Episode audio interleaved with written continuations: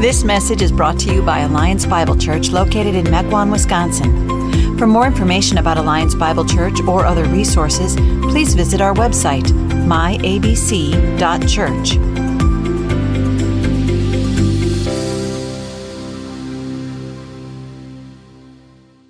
Life comes at us fast, doesn't it? Sometimes at a blinding speed. In fact, it oftentimes comes and goes so fast that it just seems random, like a hockey player running into your car. And it just doesn't make any sense, right? Happiness seems random. Tragedy can seem just as random. Life in general, sometimes it just seems random and at times confusing. It can leave us wondering and questioning about whether or not we really know what's going on here, what this is all about. And I think that oftentimes pain seems to heighten and intensify that kind of wondering. Life comes at us fast, and our pain oftentimes seems like the most random part of it. More random, at least, than anything else. And in my experience, this can leave us oftentimes confused, wondering, what is really going on here? And any one of us at any time of life, especially during a more painful season, can have that nagging question of what is really happening? What's really going on? What is this about? I think back to a friend of mine named Kevin Hoy. Kevin was an extremely talented and likable guy. He had a background in engineering and sales, and so he just did really well for himself with that, being likable, talented, just everything kind of fit together for him. And he ended up being so successful that he bought the majority share in a company and became the CEO of his own company. And he was, working tirelessly at this. He's just, sacrificing a lot to be able to make this enterprise happen. They made it through the hard years of 2008, 2009, survived that, and they began to really climb to the top. And so finally, in 2013, they were just soaring. They just had this amazing year, and it felt like they were on top of the world. That feeling when everything, all 8 cylinders are firing, he was there. About 12 months after that, they ended up starting to have problems getting the equipment that they manufactured out to their clients. And as this, started to happen more and more, Kevin began digging into it and began finding out that it was because certain people weren't getting paid. These parts weren't getting paid for, so they weren't getting any more parts. This kept on happening. And as he dug into it with his chief financial officer, he began to realize that she was mismanaging the money. She was mismanaging the bills. And in fact, she had things messed up. She had it all twisted up. And quickly, Kevin is realizing this more and more. Comes to his partners, lets them know what's going on, and as the rest of the information comes out, they all realize it's sunk. And in a flash, they have to declare bankruptcy. Party's over. And according to Kevin's contract, he was left with the bag. He was left holding the bag and walking through the 2-year process of bankruptcy. But Kevin would share with you that the most painful part was not having to let go of the 65 employees that he had hired.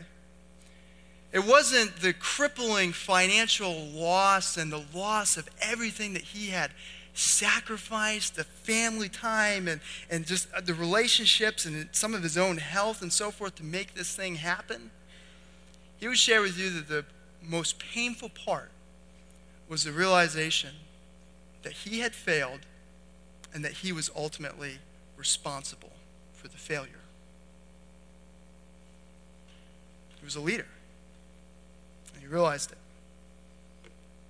And it all seemed to happen for him so fast. It seemed so meaningless, random. And the pain and the confusion it brought in was heavy. You know, the randomness of our pain is both potent and genuine. Even as Christians, you know, this is deeply painful. We experience these things in life. And we're left wondering that question of why? Why? And what's next? And ultimately, we wonder, what's going on? What's really the point to all of this? As one of my favorite authors once put it, for most of us, life feels like a movie we arrived at 45 minutes late. Something important seems to be going on. Maybe. I mean, good things do happen, sometimes beautiful things. You meet someone, fall in love. You find a work that is yours alone to fulfill. But tragic things happen too. You fall out of love, or perhaps the other person falls out of love with you. Work begins to feel like punishment. Everything starts to feel like an endless routine.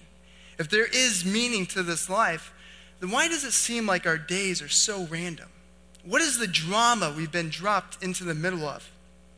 If there is a God, what sort of story is he telling?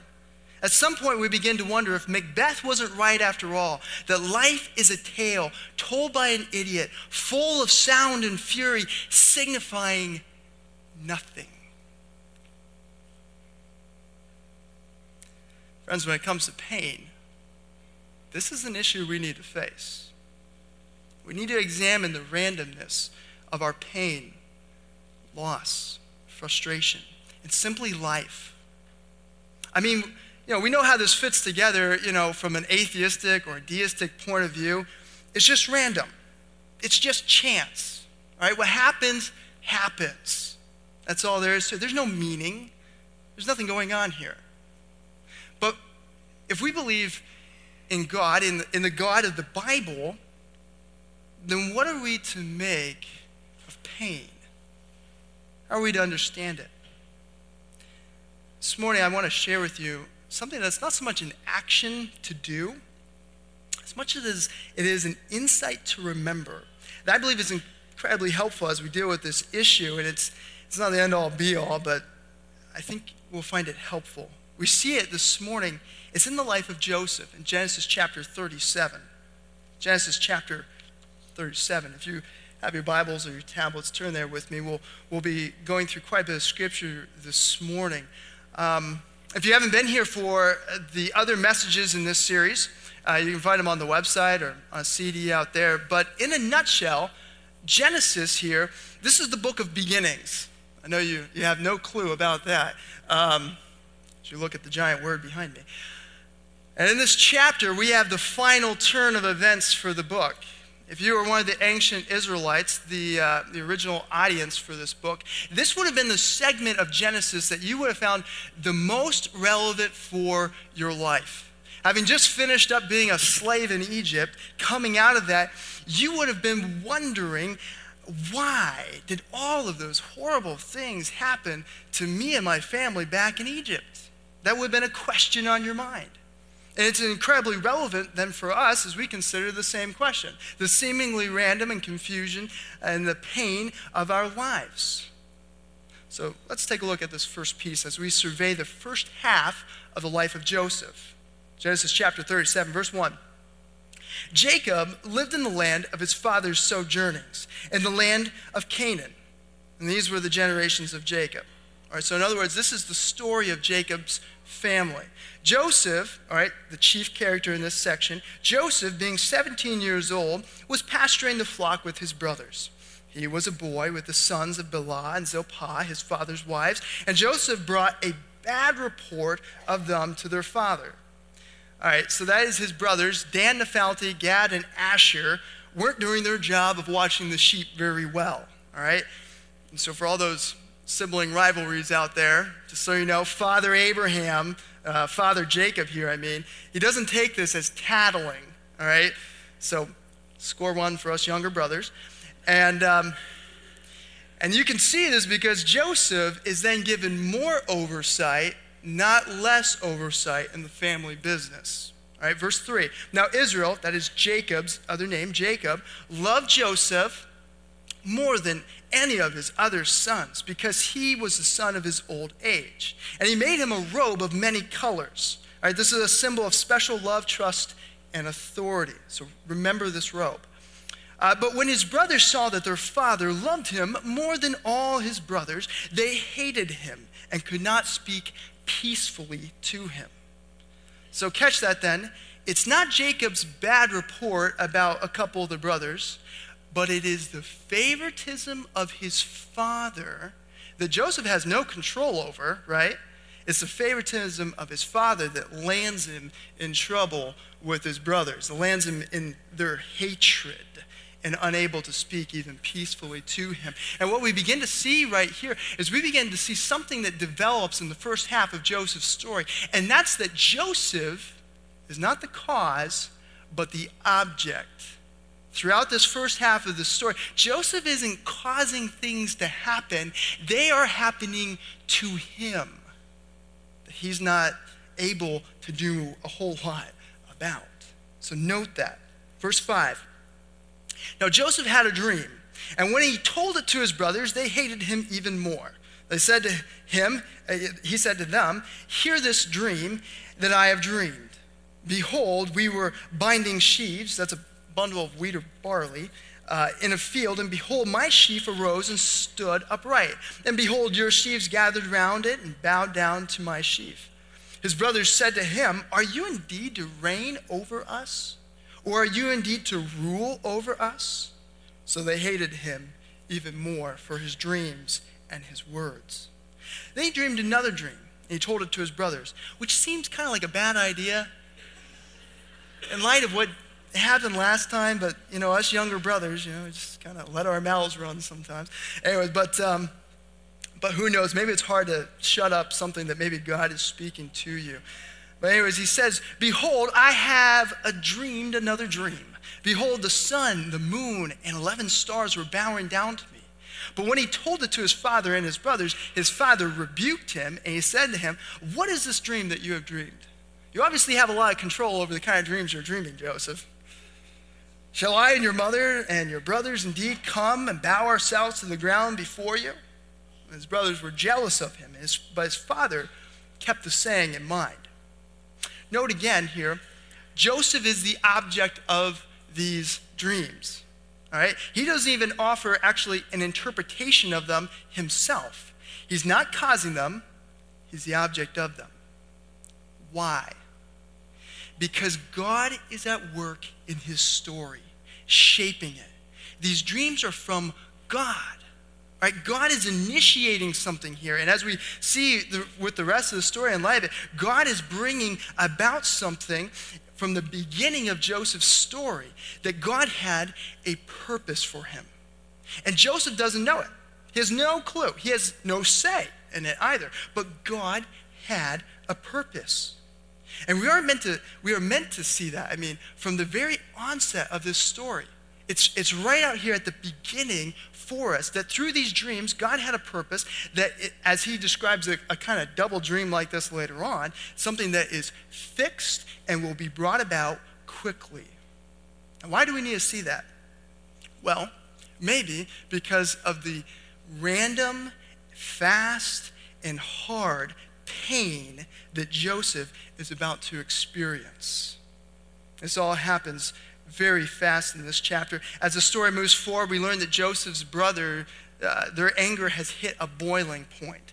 And so as his father sends him out on to another checkup mission, seeing how his brothers are doing, their anger reaches a point of action. In verse 18, we read, "They saw him from afar, and before he came near to them, they conspired against him to kill him. They said to one another, 'Here comes this dreamer. Come now, let us kill him and throw him into one of the pits. Then we will say that a fierce animal has devoured him, and we will see what becomes of his dreams.'" It should be followed by evil laughter there. As the youngest of four boys, I can honestly say that even though I ratted out my older brothers plenty of times, I never actually thought that they would kill me. Probably. Might throw me in a well, though.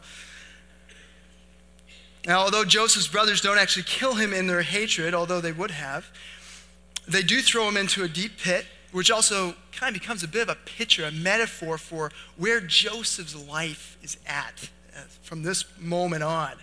And then he's sold from here as a slave for 20 pieces of silver.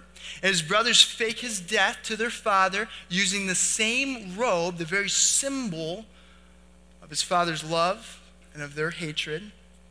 And so what we have is a pit and a robe. So in the midst of this mayhem and chaos, we find that the exact opposite of Joseph's dreams have occurred. He's gone from being a beloved son destined to reign to being a suffering slave. Friends, the exact opposite of what was spoken over Joseph, what those dreams were all about, that's what's happened. If that's not random, I don't know what is. This is the opposite happening. This seems fast, seems out of control. If there was a point, it's been lost, replaced with pain. What it looks like is like that Macbeth was right. Life is a tale told by an idiot, full of sound and fury, signifying nothing. You know that feeling, don't you? We know that feeling, that this is all pointless. Life is just painful, random. And you can only imagine then how acutely Joseph must have felt that as he is bound and marching his way down to Egypt. That's why this next part is so jarring for us. We pick up Joseph's story a chapter later, over in chapter 39. And we're going to pick it up here in the first verse. We simply aren't prepared for this verse. It seems like an opposite. It says in verse 1, "Now Joseph had been brought down to Egypt, and Potiphar, an officer of Pharaoh, the captain of the guard, an Egyptian, had bought him from the Ishmaelites who had brought him down there." And here it is, verse 2. "The Lord was with Joseph." The Lord was with Joseph? Are you kidding me? Doesn't seem to be working out so well. I don't know about you, but my first reaction to suffering is, where was God? It wouldn't have happened, right? If he had been around. In our minds, God's presence means blessing, good times. Ergo, his absence means suffering. That's true, right? God's presence means blessing, his absence, right? We talk about hell being the absence of God, right? Suffering. As simple as that sounds, though, that's oftentimes how we're thinking about it, and oftentimes that's the end of our thinking of it.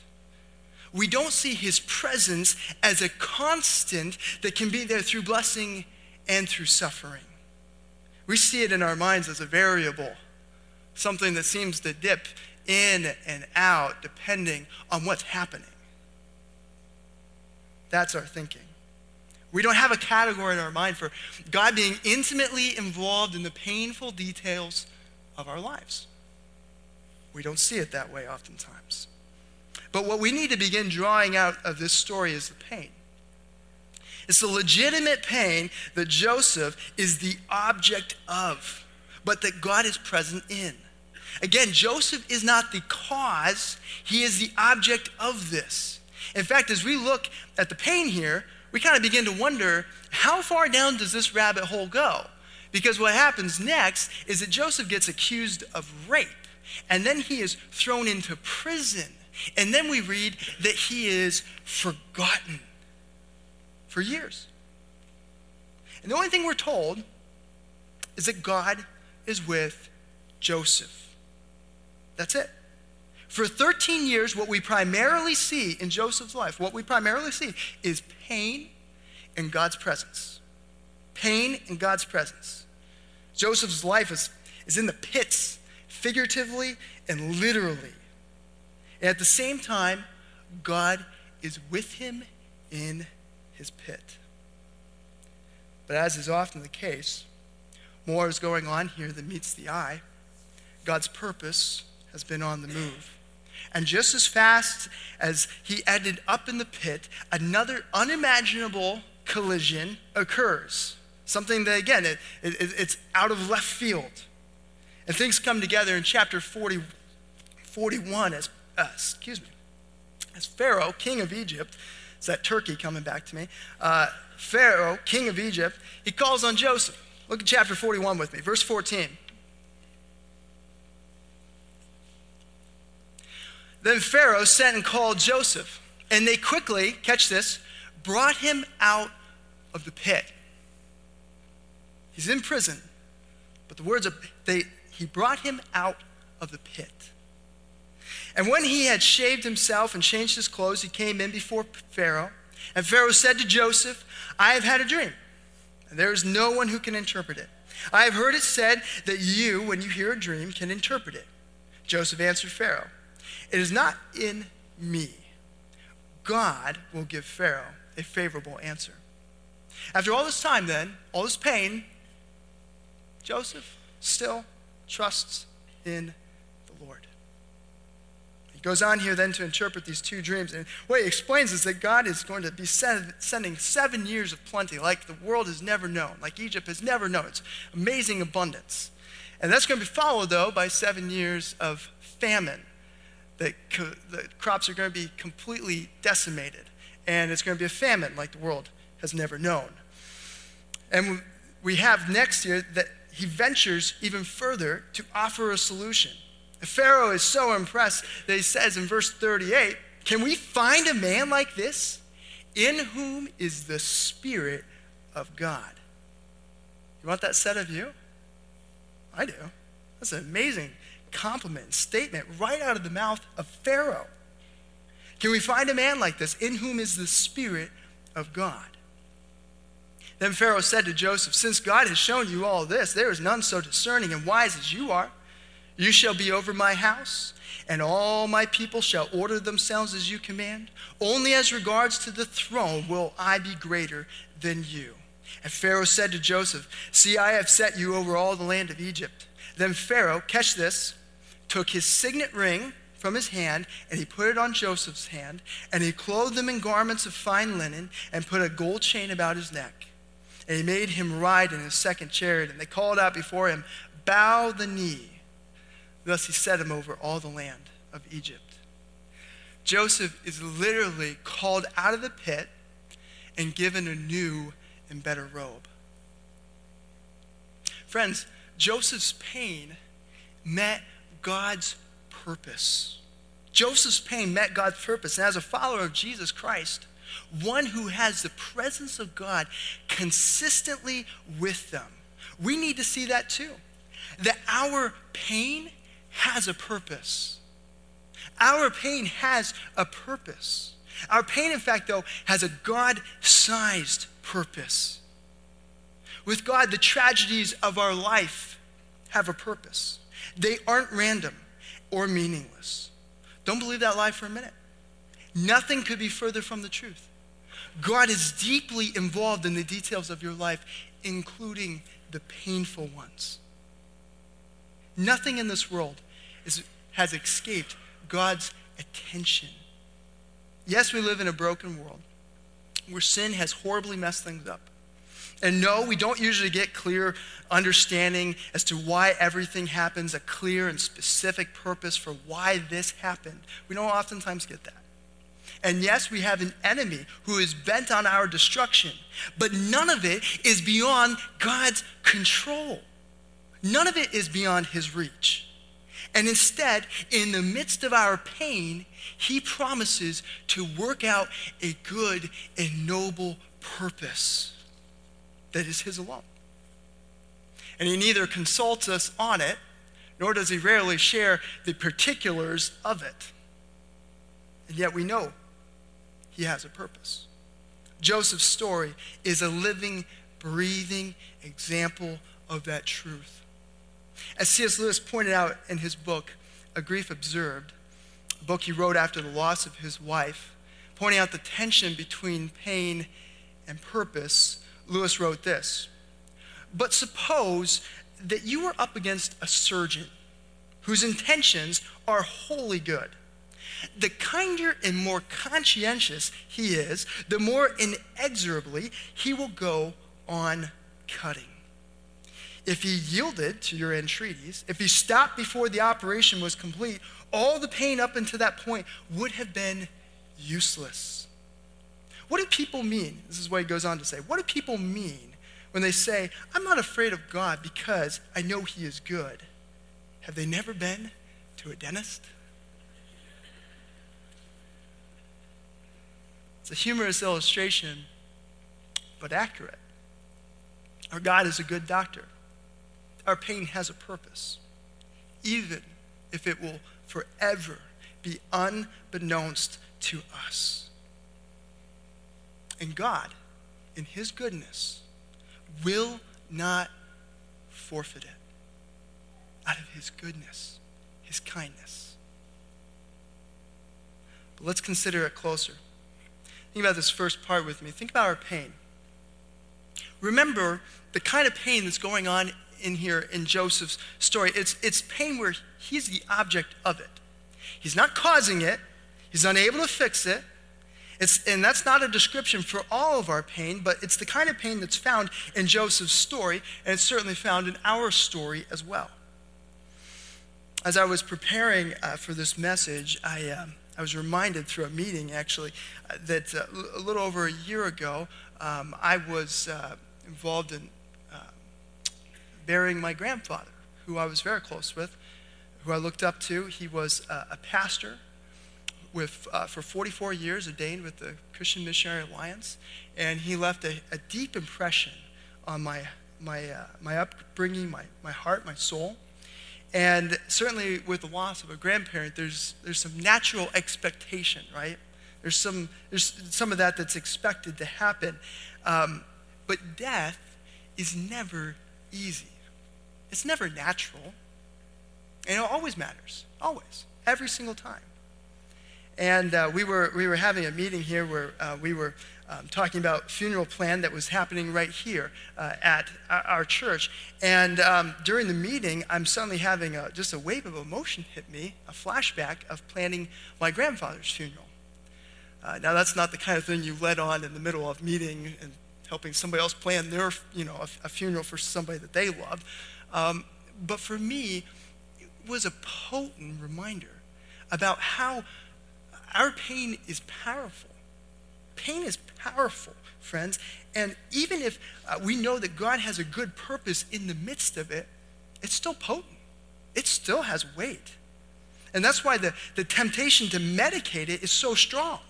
And the more painful it is, the stronger that temptation is to go somewhere else with our pain, to lose track of any sort of purpose. Joseph certainly could have chosen that path. He could have elevated his pain and gotten his eyes off of God and ditched his faith. Many would say it wasn't working for him anyways, right? At least in human estimation.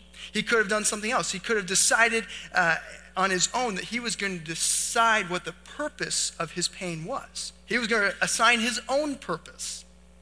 He also could have tried something else. He could have tried to ignore it altogether. Or he could have tried to medicate it specifically with an affair, right? In chapter 39, he gets that opportunity to head off in a different direction with his pain. And we can all face it and be honest that any of these options are appealing when we're in pain. And if it wasn't for God's kindness, that would be the best set of options that we would have to choose from. That's the best we could do. But friends, we serve a God who never wastes something as precious as pain. And when we realize how precious it is, the emptiness of all those approaches come into view. That we could take something as precious as pain and stuff it, or ignore it, or idolize it. It just doesn't make sense. Not when God offers something more. As you think about that, consider this. What is the connecting dot between our pain and purpose? It's God himself. It's his presence. That's why God's presence is so key, not just in this text, but in our life. Ask yourself this. Is there anybody in all of Scripture that God has ever used in some significant way that didn't also experience great pain? The short answer is no. No, every man of God, every woman of God in the Scriptures that was used greatly experienced pain deeply. So what you and I do with our pain, it really matters. It matters to you, and it matters to God, and it matters to this world. Whatever pain you've been through, whether you feel like you understand it or not, your first choice, not your last choice, but your first one should be to realize that God wants to use it. God is growing you and trusting him through it. And those aren't the simple answers, but those are part of it. It's not just recognizing our pain, but recognizing God's presence in it and responding by coming to the feet of Jesus. We need to begin recognizing and welcoming Jesus' presence in our pain. Friends, we so oftentimes never get to know why. The purpose of our pain, beyond it being part of what God is doing, is often a mystery. I don't know why that surgery had to happen with our son. I don't know why we lost him. I don't know why that didn't pan out. But knowing why is not what we need. What we need first and foremost is Jesus and his presence in the midst of our pain. And certainly that's not the last step, but that is the first step. We need to sit in his presence. That's what Job needed. That's what the psalmists claim again and again and again. They claim that the Lord is a stronghold for the oppressed, a stronghold in times of trouble. And for those who know your name, put their trust in you, for you, O Lord, have not forsaken those who seek you. Then and only then can we begin to come to terms with what God has done, with what God has done in this world, with what God's redemption is in the midst of doing, that there is a pure and a holy and a just purpose. And it's even in our pain that God can work through anything. He is not limited. His reach is not limited. As we see that truth in the story of Joseph, that even though his brothers are making horrible choices, things that we can't even imagine doing, God is working, and he is not stopped, even by the choices of others. And followers of Jesus Christ, we know that we're a part of a bigger story, one that deeply matters. And not only does this story show a beautiful collision of God's purpose and Joseph's pain in the rescue of the Jews and the rescue of the world from a famine, but shows us a much deeper purpose. It shows us that this story isn't just about Joseph. It's also a picture of Jesus. That there would someday be a beloved son who would suffer deeply, who would be cast into a pit, but that would be called back out of that pit to save the Jewish people and the world. Jesus is the true and better Joseph. And friends, I gotta tell you, when I was studying this passage and I saw that, it just astounded me. It astounded me that in the midst of deep pain and hardship that I can't even imagine, God was at work bringing about a purpose that we could never imagine, that we would never see until he brought it about. That God had a purpose, and in the fullness of time, he himself brought it about. This is absolutely stunning. And the fact that God has invited you and I to share in that same story, that as a beloved son, as a beloved daughter, he will redeem our pain and use it in his mission to rescue many, so that we can join with the scripture in saying, "For I consider that the sufferings of this present time are not to be compared with the glory that is to be revealed to us." And that we know that for those who love God, all things work according to his good. All things work together for good, for those who are called according to what? To his purpose. It's what my friend Kevin didn't know while he was in the midst of his pain. He didn't know it until God blindsided him one day. In Kevin's company, there was a woman who was working there. And she was a follower of Christ. She was a Christian. She attended the church that I was serving at prior to coming here. And she had been faithfully inviting Kevin through this, ordeal to join her, to come to church with her and her family. And Kevin, of course, said no, thanks, that kind of thing, until he was on a road trip up to upstate New York. And he was listening on the radio, and a radio preacher by the name of Charles Stanley came on. And as he was listening, the pastor began to share the gospel message. And as Kevin would describe it, it just clicked. It just clicked finally. It made sense to me. And so about a month later, Kevin wandered his way into our church, sat up in the bleacher section of this huge auditorium, and that's where I met him. And after getting to know him a little bit, I invited him to grab a cup of coffee. And as I got to know his story, I decided I was going to take a risk. I was going to invite him to be a part of a group that I was creating for people who were starting and returning to faith in Jesus Christ. And as I got to know his story, I'll never forget when he, in his New Yorker, style, began to describe things and began to explain how he got it now. That all of that pain, if all that pain hadn't happened, he would never have ended up here. And that didn't fix it, but as he said, it helps. Watching Kevin get baptized was a beautiful day. Watching what God did in his life was absolutely beautiful. And it was a reminder to me that the purpose belongs to God. And I have no idea where it will ultimately end up. I have no idea where the pain will eventually land. I have no idea where that choice will ultimately cross a finish line. We have no idea. But it's not up to us to control the purpose. It's not up to us to control the outcome.